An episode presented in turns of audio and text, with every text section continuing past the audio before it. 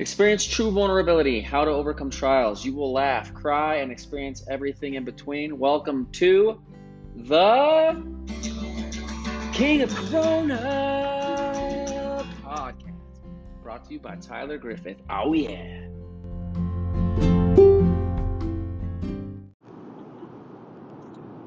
Because it's Valentine's Day month, I feel like I should do a podcast about things that are heart related. I am so stupid. Every time I talk, I can't think of the right words. I mix up words. I say the wrong words. It's like my brain functions at like 50%. But I appreciate you guys for listening and trying to make sense of my thoughts. I know that a lot of stuff that I put out there is like controversial and it's not something that maybe you agree about upon. but I appreciate you guys like listening to me ramble on about things that make me tick because maybe it'll make you tick also. But uh, I want to talk about love because I've been in love. There's been two times in my life where I've been truly in love. And one was my first marriage. And we met in college.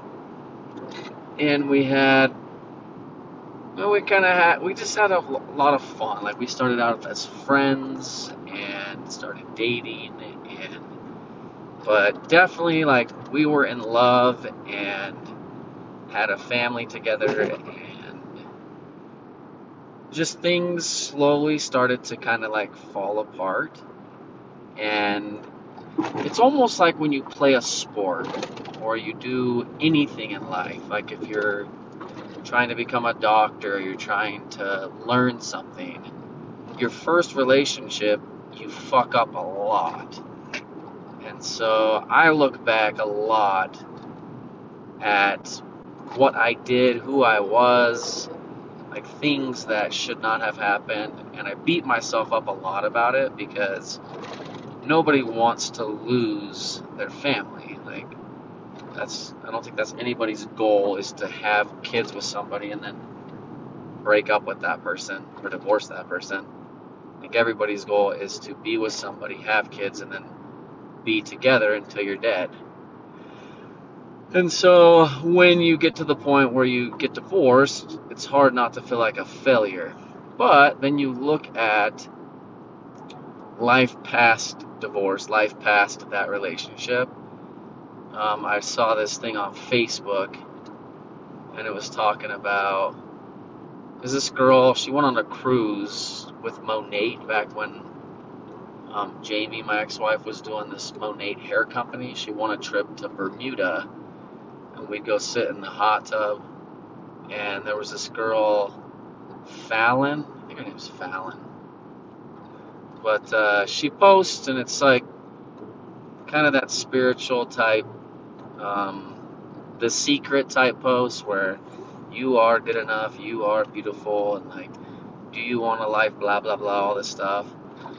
But uh, she was talking about she was just kind of expressing. Hang on, I'm getting a phone call. Dang it. Sorry, I had to take that phone call. But uh, I was talking about that Fallon on uh, Facebook. She just tries to keep things like pretty positive and upbeat. But she was talking about how like every relationship you've ever had was the right one for you, and basically, don't be mad because this relationship happened to you and it didn't work, and this one happened to you and it didn't work, and they're all like meant for you to be who you are right now. And I think sometimes it's really hard to let ourselves like uh, have a like just cut ourselves some slack like forgive ourselves like move on like we made bad decisions we're with somebody that we shouldn't have been with but the lessons we learn are things that we're able to like hand down to future generations. Like I was watching Yellowstone, and that Kevin Costner, um, John Dutton, he was talking to Monica. Monica, you guys haven't seen the show. Spoiler alert! It's a season five shit, so skip forward like 30 seconds. But Monica is pregnant, and she gets in a car wreck, and the baby dies. And so John Dutton is talking about tragedies, and he's like, he lost his son. He got shot up in a cattle ranching thing. And he's basically like, sometimes I think tragedies happen so that we can help the future generation, like, deal with their tragedies easier. Maybe if we keep doing that, there won't be any more tragedies. He's like, isn't that a lovely thought? Which, by the way, that character, John Dutton, is the greatest character ever created. He's such a good human. Like, the fact that he's the governor of Montana in that show is like if we had a bunch of John Duttons, we would be set.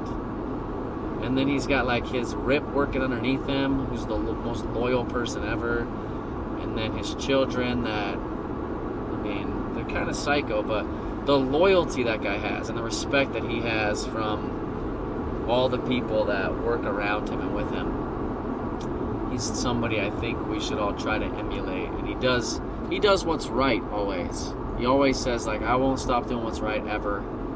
Follow my heart. But anyway, back to like my main topic, which was love. Like a lot of stuff happens in life and there's nothing you can do about it. But like when you leave a relationship and you decide to venture off and you decide to look for something else and you're convinced the grass is greener, the only thing you can do at that point is commit. Because looking backwards, like you can't live in yesterday. Can't live like even an hour ago. All the mistakes, everything you've done is gone. And all you can do is kind of look forward. And so now I've never like I never thought this kind of love existed. Like this kind of love that I have with Kelsey is it's like the most amazing thing that it makes me so nervous that like one day people lose this like people get married and they're married for 50 60 70 years and then one of them moves on to the other life. And it's like that to me seems like that would have to be the hardest transition in this life is losing your significant other. And like divorce is difficult breakups are hard but i feel like we don't have enough empathy and enough understanding of what it must be like for people that lose a spouse of like 20 30 plus years it's got to be uh, like it's you can't even have perspective on that because I'm 40.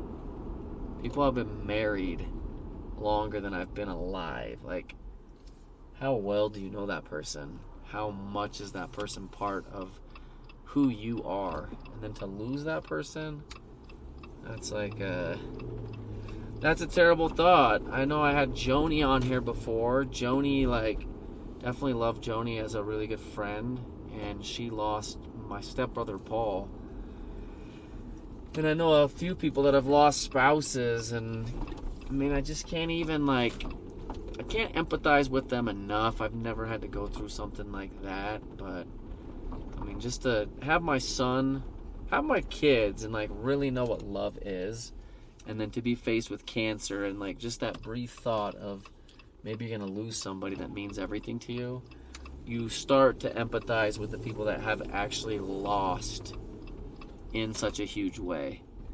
And I just want everybody to know that listens that I really do like I really do have good intentions with my podcast, with what I'm trying to do with my life, with my music. I know I swear and I say things that are inappropriate, but that's just out of like good fun for me. It's just fun to kind of be inappropriate and like shock people. But deep down in my heart, I do love I love like all of you that love me, that respect me, and look up to me. I know I don't do everything perfect. I know I could be better in certain aspects. I know I choose to focus a lot of time and energy on my kids and my relationship. And then outside of that, I've kind of closed off to things, maybe more than I should, but I would rather I would rather regret disappointing like work associates, um, parents, people. I guess not parents, but I just have like my core little group that I care about, and as long as like we're tight knit and everything's good with us, that's like really all I need with my life. And so I just I'm very grateful for what I have. I'm grateful for the people that look up to me and see the way that I live my life as positive. I know a lot of people think I could work a lot harder and make a lot more money, and I could. I just watched this documentary with Garth Brooks, and if you haven't watched it, it's definitely worth it. So back in 2000, 2001, 2000, I didn't know this like until I watched that, but he retired for 14 years because he was missing out on his kid's life. And he decided he didn't want to miss their lives. And so he like gave up music, his passion, just to be at home with his kids. And his kids were in the documentary. And it was like making me really like teary eyed because they were saying, We don't know what we would be if we didn't have him. If he didn't give up that career and spend time with us, like we wouldn't be who we are today. And a lot of times I think to myself, sure, I could go work 10 hours a day, seven days a week, and I could probably triple, quadruple my income. And I think people's thinking is then they can set themselves up one day to really not have to work and be part of their kids' lives. For me personally, the time I don't want to miss with my kids is right now. 6, 10, 12. Like, this is the stuff that I feel like as parents we live for. When they get older, they're 18, 19, 20, you have all the money to go visit them, they don't really want to fucking see you anymore. Like, you're kind of an inconvenience. And they have lives and they're busy, and like, this is the time when they want you. I think that was from Yellowstone too. Like, they have so many good lessons in that show, Yellowstone. If you don't like it, fuck you. if you haven't watched it, watch it and just pay attention. Really pay attention to John Dutton. Pay attention to how he he's a little too controlling. Um, and he does use I mean his uh, he does manipulate people in a in a way, like with his children and stuff. There's a lot of shit about him that's not good, I guess, but just pay attention to a lot of the sayings. Um, but that was another saying. It might have been from that show or something else, but it's just right now is when our kids want want us around. Later, they're not going to. Oh no, it was Hook. It was uh, it was when Robin Williams was talking to his wife, and she says that to him. But I will not be somebody that looks back and regrets not being there with my kids because that is the most important thing to me. And I can make money always. And I hope that I'll make money one day doing the stuff that I love that comes naturally. Um, I do have to cash out right now with my podcast $51. So if you guys are wondering how much I'm making on this bad boy, $51 is how much I've made so far. I got that one anchor sponsor and I get like half of a cent every listen. oh, it's funny. I sure love you guys. Happy Valentine's Day. Love you so much, Kelsey. You are everything and love you, kids, if you listen to this one day, hopefully not soon.